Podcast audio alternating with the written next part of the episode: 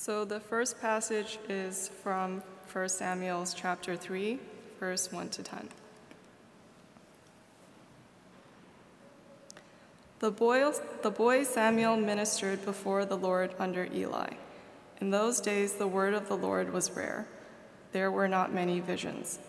One night, Eli, whose eyes were becoming so weak that he could barely see, was lying down in his usual place. The lamp of God had not yet gone out, and Samuel was lying down in the temple of the Lord, where the ark of God was. Then the Lord called Samuel. Samuel answered, Here I am. And he ran to Eli and said, Here I am, you called me. But Eli said, I did not call, go back and lie down. So he went and lay down. Again the Lord called, Samuel. And Samuel got up and went to Eli and said, Here I am, you called me. My son, Eli said, I did not call, go back and lie down. Now Samuel did not yet know the Lord. The word of the Lord had not yet been revealed to him. The Lord called Samuel a third time, and Samuel got up and went to Eli and said, Here I am, you called me. Then Eli realized that the Lord was calling the boy. So Eli told Samuel, Go and lie down, and if he calls you, say, Speak, Lord, for your servant is listening. So Samuel went and lay down in his place. The Lord came and stood there, calling, as at the other times, Samuel, Samuel. Then Samuel said, Speak, for your servant is listening. This is the word of the Lord.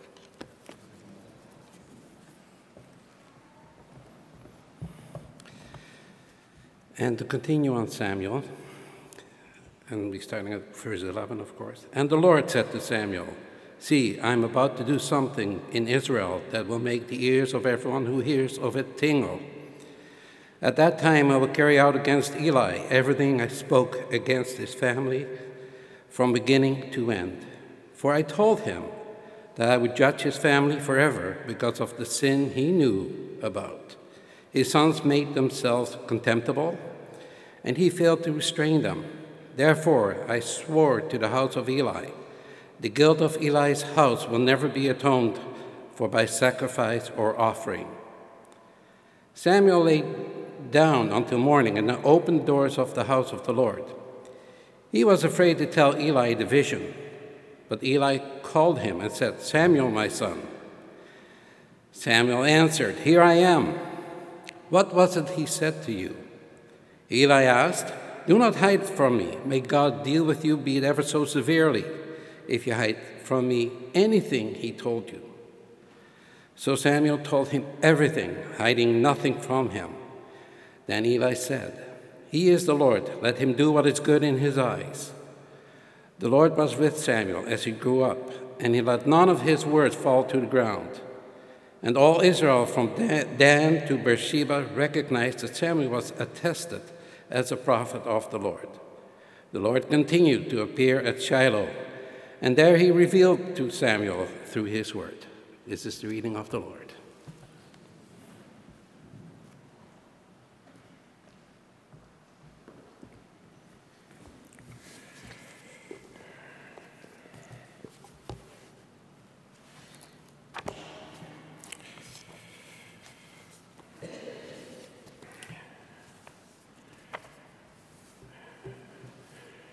We first met Nick Renault when he was a pretty young guy.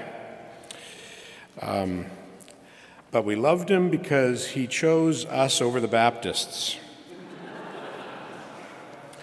and so he started off really well um, in some of our minds before we, um, uh, before we, some of us even met him. He was young, and there were certain rumors about him that sort of worried us. Uh, I have since expressed all of those worries to Nick, personally and privately. He did not like coffee. He did not eat any vegetables in the early times. He kept mumbling about something called Windsor pizza as if we were supposed to believe that was a thing. And uh, I've actually since, with Nick, uh, at my side enjoyed Windsor pizza. I'm still not quite sure it's a thing, but I enjoyed that particular pie that we shared together. But I'm not choosing Samuel 3 because I still think Nick is that young guy who first came to us several years ago as an intern from Windsor to Knox Church.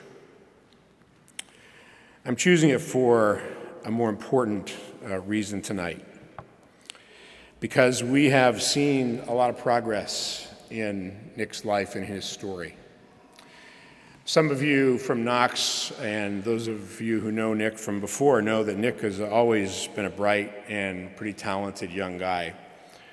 But we have recognized in our midst that God, the Holy Spirit, has continued to form a giftedness and a calling in Nick, which brings us to our time together tonight.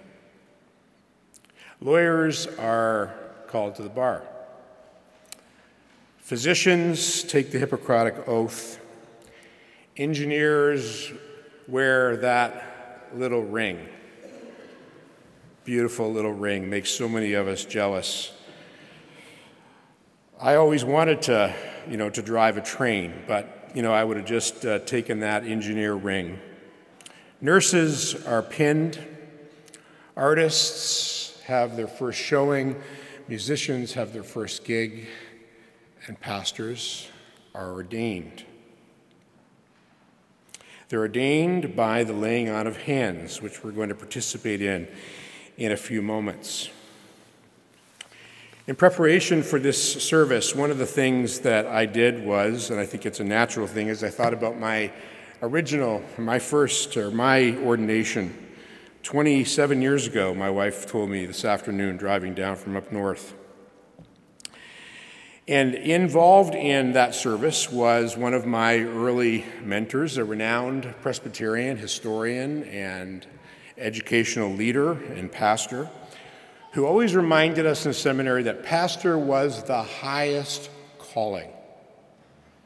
And he didn't just mean in the church. Now, my residual brethren roots and my developing vocational theology, which eventually led me to lead a course on vocational spirituality for several years at the college level, really pushed against that notion that pastor was the highest calling, although it was a great compliment to those of us who were becoming pastors. This was pretty cool that someone like Dr. Rennie thought we were the best that you could be in God's kingdom. But I have to say that even though I fundamentally disagreed with Dr. Rennie back then, and still do have significant issues about whether pastor is the highest calling on evenings like this, and in texts like 1 Samuel 3, I do have to say that I take a pause to re reflect on that notion of pastors being a high calling. It's reminded me of one of the central features of God's grace and God's care for people that God chooses certain people through whom he communicates his word to form communities of worship and mission in the church throughout the world. And that this is something that we shouldn't take for granted. This is something that at least means that we should come to worship on a Sunday evening, and it means so much more. That shepherd, pastor, are people ordained and called by God to protect and to care for and to speak into and to guide his people. That's a pretty high calling. It's a very high calling. It's a beautiful, beautiful calling. And we're here tonight to say that we believe that Nick is a person because of what we have ex- experienced in the witness of our community, that he is a person not only affirmed by the wider Presbyterian Church in Canada and by his leaders at Tyndale Seminary and Knox College, but that he is a person who is ready to at least to begin this high calling. The text this evening, the main text, 1 Samuel 3, starts with the experience of a boy, but it's a story about how revelation unfolds and is worked through the life of somebody who is going to become a prophet, someone who's going to speak for God in particular ways. It's a story that includes all kinds of features. It includes the feature of a young protege actually speaking back into the life of his mentor with a difficult and provocative word. But it's also a story where that mentor who received the feedback and the revelation from his young mentoree actually wanted to receive that word, actually needed to receive that word. And Eli's strongest warning to Samuel was Woe to you if you don't tell me everything that God has asked you to say to me. Also, in the preparation of the boy Samuel to become a prophet, we are catapulted at the end of this passage into a long narrative, a long history of several narratives where Samuel is going to have to listen again to who God is and to what God is doing in Israel and for how God wants to lead amongst his people. But at the center, and I think most provocatively at the center of this story of the preparation of a prophet, the man of God, the man who is going to speak for God at the center of Israel's politics and culture and present and future, is somebody who is prepared by listening. This surely is the most prophetic part of the text. At least it is to me. We've forgotten that speaking is rooted in listening. We've forgotten that the God who spoke into creation and who speaks through the scriptures and speaks ultimately through the Son, Jesus Christ, we've forgotten that that God is a listening God, first and foremost. And God help us if God is not a listening God who listens to our prayers, who listens to the yearnings of our heart, listening, listens to our deepest desires. But here in this passage, we get an exercise in listening. And the coach or the mentor or the senior minister says to the ordination candidate Samuel, When God comes back to you again, say to him, Speak, Lord, for your servant is listening. The fascinating thing about this, though, is that Eli represents a whole community of Israel that wasn't listening with particular accuracy in that time. Eli represents probably many of us much of the time who are doing our own thing or even the things that we're hearing we just don't want to come to terms with, we don't want to follow through on, we don't want to act on.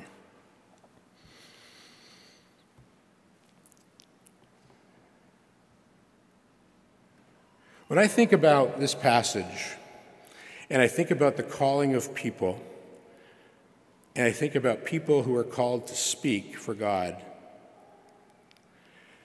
The series of verses that come to my mind are actually ones that speak about listening.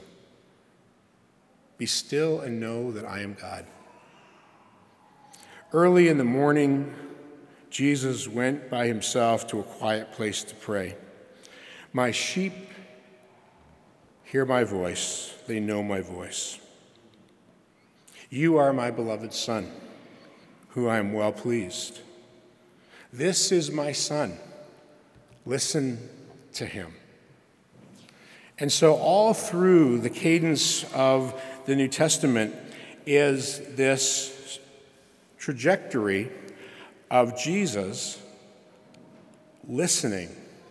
Jesus, who is the Word of God, who is the new Moses, is pictured first and foremost, something we forget about Moses, that he had to go up the mountain to listen and to receive that he was by the burning bush as a shepherd himself, avoiding God's will, and that God invited him to come close and to listen.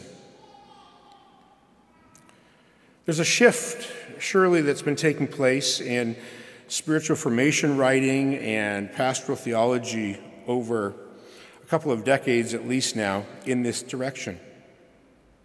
Eugene Peterson, the eminent American Presbyterian, wrote when he wrote famously about how North American pastors were prostituting themselves in chasing after other gods, called us in his little book called Working the Angles, The Shape of Pastoral Integrity, called us to Scripture, called us to prayer, and called us to spiritual direction.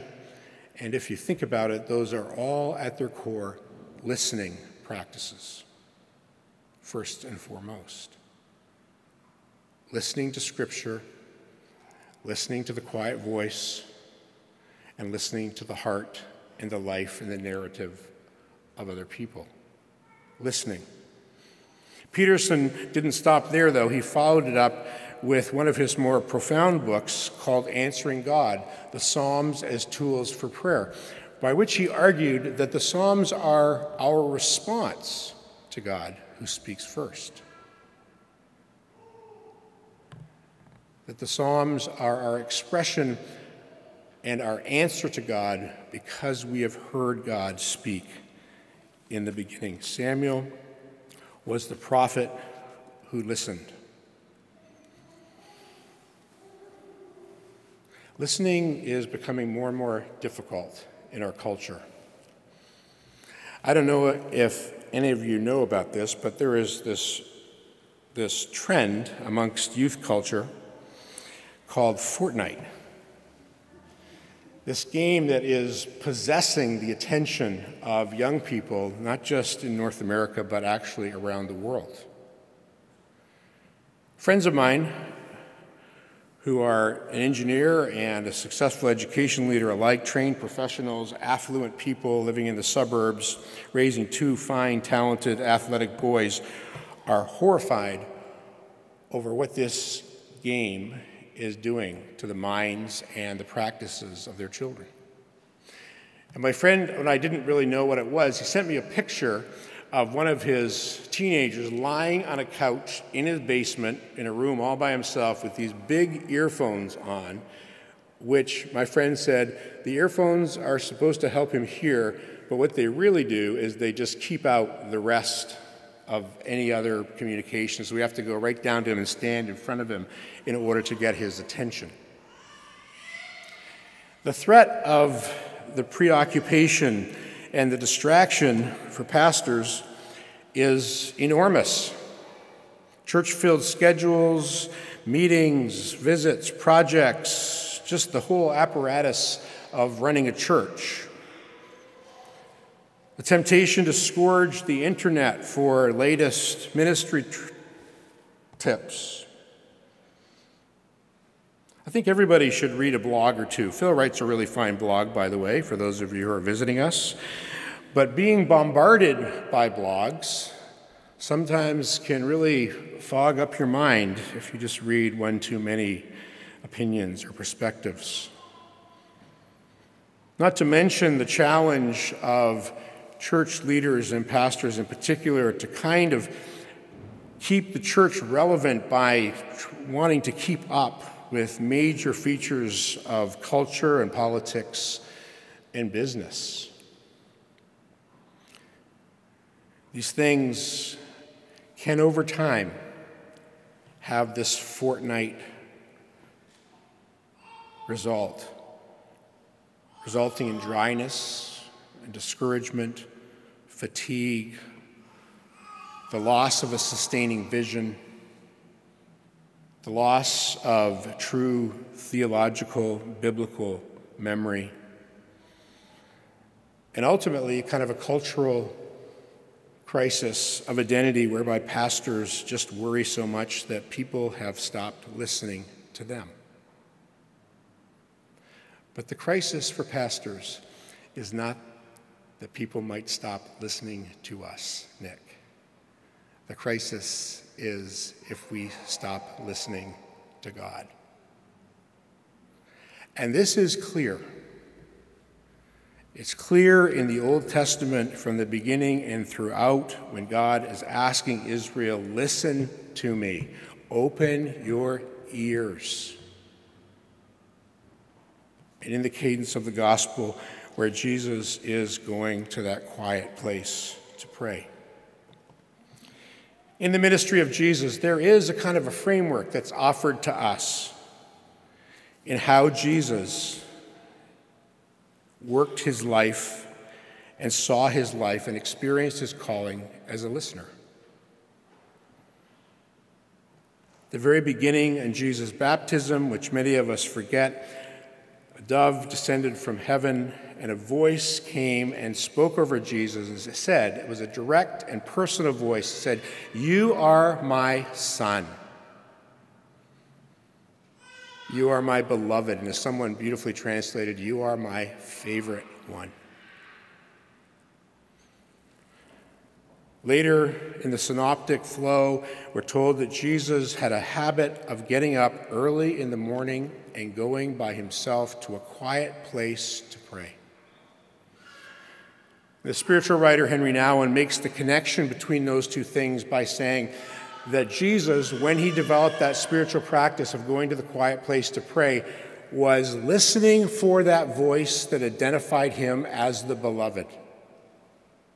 Because he knew that the challenge before him was a profound, life threatening challenge as time went on, and he needed the affirmation that he was God's beloved one that he was the chosen one, that he was the special one, that he was the one who was being called to something life threatening and sacrificial. In the Garden of Gethsemane, Jesus is wrestling with the Father's will in terms of the whole trajectory of God's purposes through the calling of the Son and ultimately through the death and the resurrection of the Son. Jesus identifies himself in John's gospel as the Good Shepherd. And he says, My sheep know my voice. But we need to remember that Jesus was first the listening shepherd who constantly went back to hear the voice of the affirmation of the Father. Nick, I standing here tonight, I believe that you're going to be because you are a talented and gifted and called guy, that you're going to have a great pastoral ministry. But you're dead in the water if you don't listen to the voice behind your voice. And you all are in your desire to walk a spiritual life dead in the water if you don't maintain that posture of listening. Now, that sounds like a severe moralism just in the way of saying it. But the reality is, it's the invitation. God was calling out to Samuel. God took the initiative with Samuel. Samuel, it, the text says, did not know God. It's a beautiful picture of who God is, desiring to get our attention, desiring to invite us into a conversation, desiring that we become listeners through whom God can then speak to people.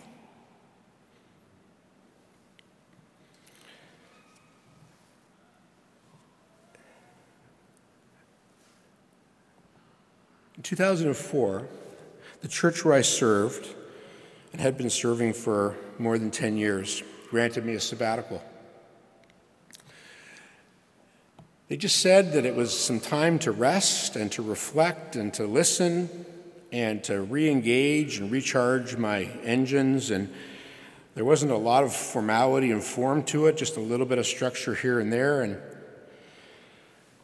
so, one of the things I did is I reflected on the previous 20 years of pastoral ministry. And I did this little exercise. I found my box with all my date books, going back to when I was first a part time youth pastor in my late university days. And I flipped through all my date books, just like a diary, just flipping through, because they weren't on my phone. They were actually written down with ink or pencil in those days. Some of them were really small, and others were way too big. Some of my colleagues at Knox still tease me. I actually still do. I use a phone, but I use a real calendar too.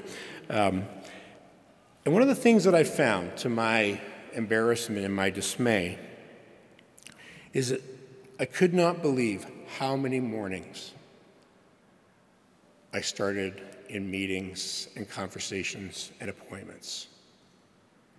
And it dawned on me in that protracted time off that I was starting most of my days by speaking to other people, by giving advice, by offering counsel, by offering encouragement, by planning strategies, by working on the future. And so, one of the outcomes that I had when I came back that I felt deeply called to, and still do to this day, almost 15 years ago, is I stopped morning meetings, except under special circumstances. I just had this overwhelming sense that my day, not as a legalism, but as a pattern, should start from the posture of listening. Because the thing that took me to the sabbatical in the first place wasn't all completely unhealthy, but in the first place was that I'd just come through a period of time where I had been teaching in the academy regularly. I'd been preaching every Sunday. I'd been leading retreats. I'd been traveling and doing all kinds of stuff, serving on boards. And I was just into my early 40s, and I was completely exhausted. And one of the things that I was exhausted by was my own voice.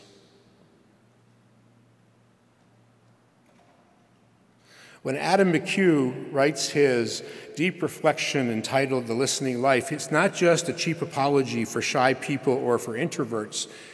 It's actually an attempt to recapture that at the center of the universe is a listening heart. And that life fundamentally changes, and that pastors are fundamentally renewed when they assume that listening precedes speaking. I have to say, when I think about the call of a pastor, it takes me back to my seminary dean and his idea that pastor was the higher calling. And I have to tell you that I struggle with that. And on a night like this, I really struggle with it when I realize that certain people are called in a particular way. They're not the only people who are called to do this, by the way. There's my little brethren dig for Nick. But they are called in a particular way. They are set apart to communicate that God loves people. And when you think about that, you think about the awesome responsibility of that. You think about the opportunity and the profound need for that. And boy, it just does make you think this is a really high calling indeed. Something indispensable is being called out, is being transacted. And so when you think about this calling to listen to the voice of God who loves you, and then you have the responsibility to constantly share that insight with other people. It is hard to think that there is a higher calling than that.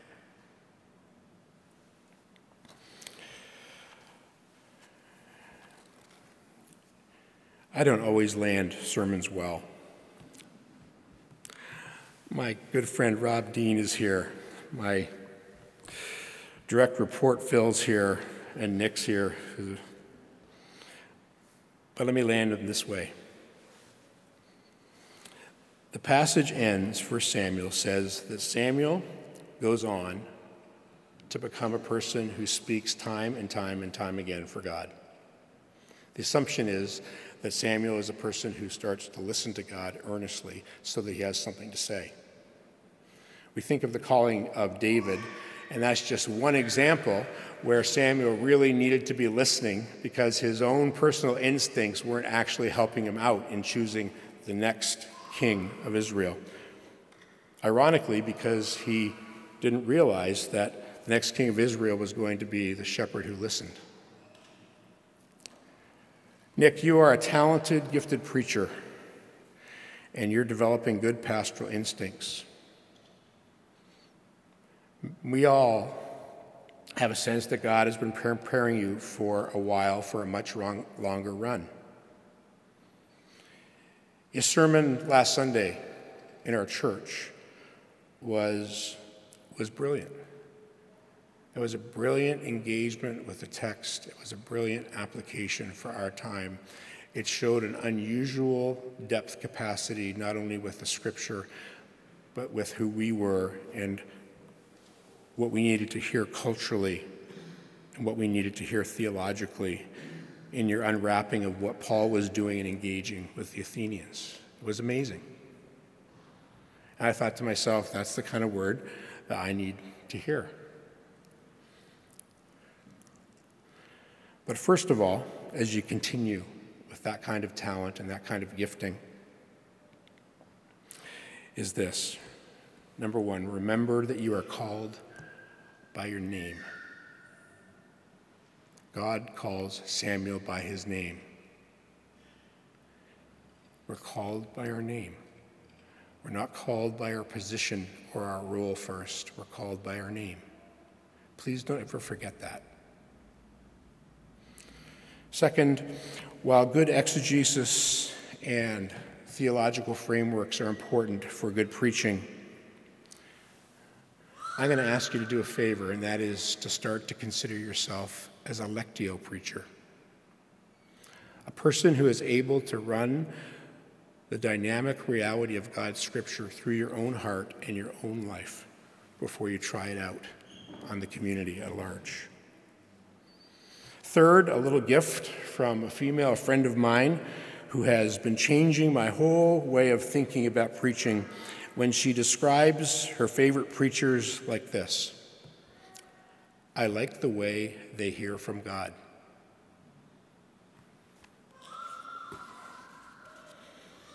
Number four, Henri Nouwen begs us to spend one half hour a day in silence with one or two words from Scripture in order to hear God speak to us intimately and profoundly. Number five, Jesus is the Good Shepherd. He is the good pastor. But behind that, he is the listening shepherd.